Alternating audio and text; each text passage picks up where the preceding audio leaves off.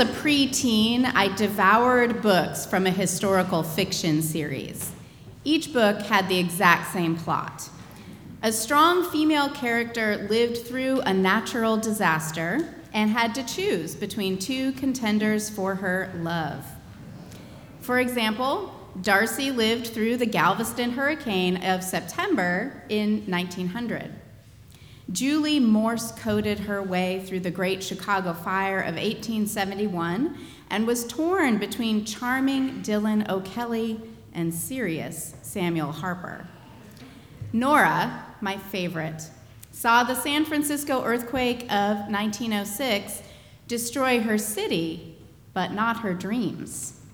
Nora rescues and falls for a handsome stranger who has amnesia and may be a bank robber.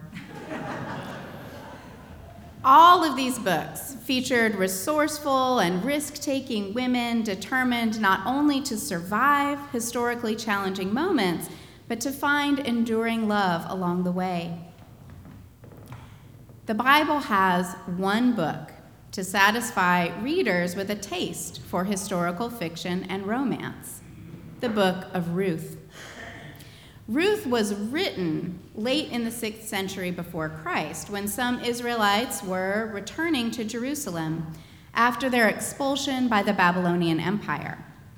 But Ruth's story takes place in the era of Judges, so that would be over a thousand years before Christ, a few generations before King David.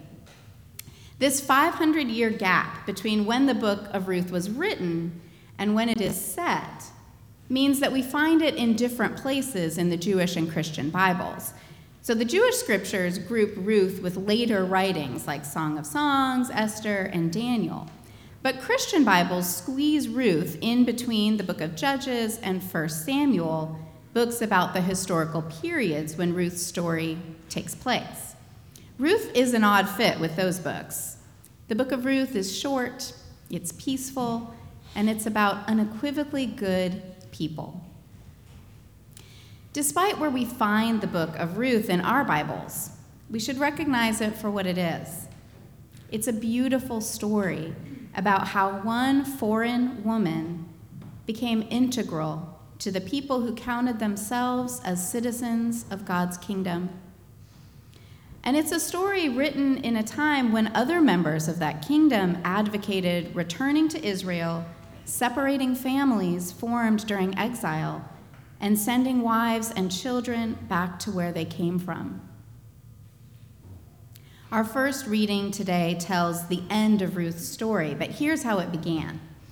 An Israelite woman named Naomi had a husband and two sons.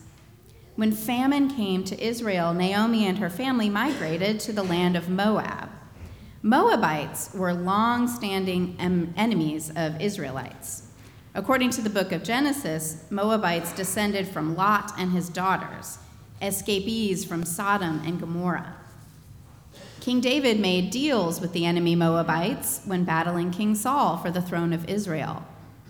But Moab had food for Naomi and her family when Israel didn't. In Moab, Naomi's sons married Moabite women, one named Orpah and the other named Ruth. But then Naomi's husband and both of her sons die, and she decides to return to Israel. She tries to send her daughters in law back to their own families, but Ruth the Moabite sticks with Naomi. Back in Israel, Ruth and Naomi survive off the harvested grain left behind by Naomi's distant relative, Boaz. Our reading today picks up the story with Naomi's plan to get Ruth a new husband. Naomi has Ruth wash up, put on some perfume and her best clothes, wait until Boaz is well fed, and then throw herself at his feet. The plan works.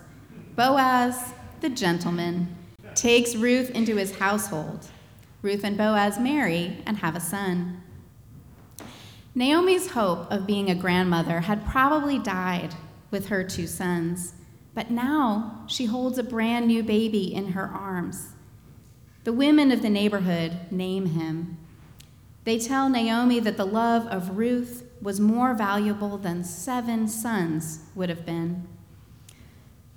Our other speakers in the book of Ruth confirm her incalculable value to God's people.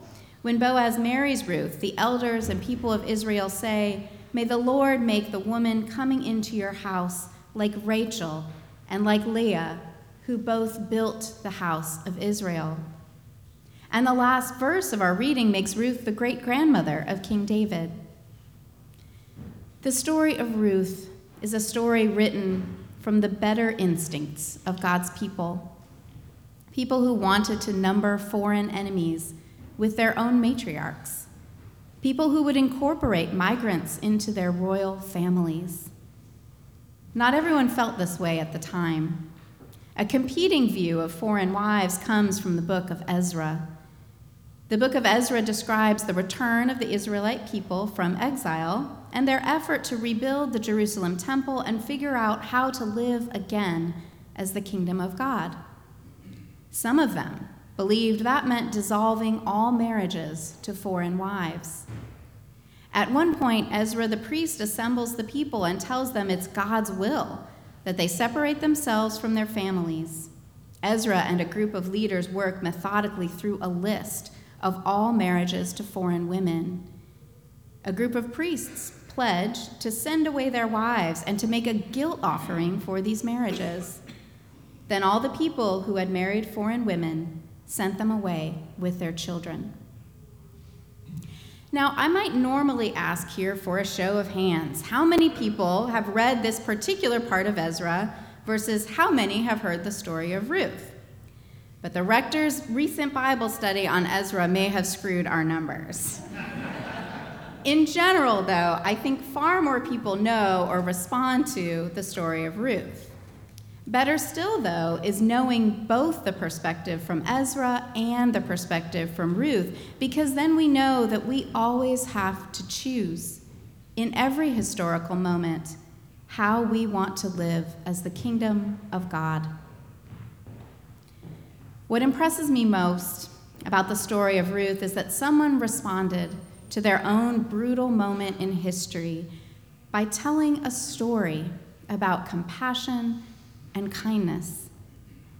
Today, Ruth's story invites all of us to, re- to mix remembering who we are with reimagining who we could be.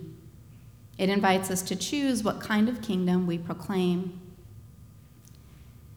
The blurb on the very first book in the historical romance series that I loved says this With only a silk dress to protect her from the blazing frontier sun, Amanda fears she will die on the Oregon Trail. But, changing from a spoiled city girl to a strong young woman, Amanda finds drought and death, beauty and joy, and a love that will last forever. May God's kingdom be large enough to give happy endings to many more stories of enduring faith, hope, and love.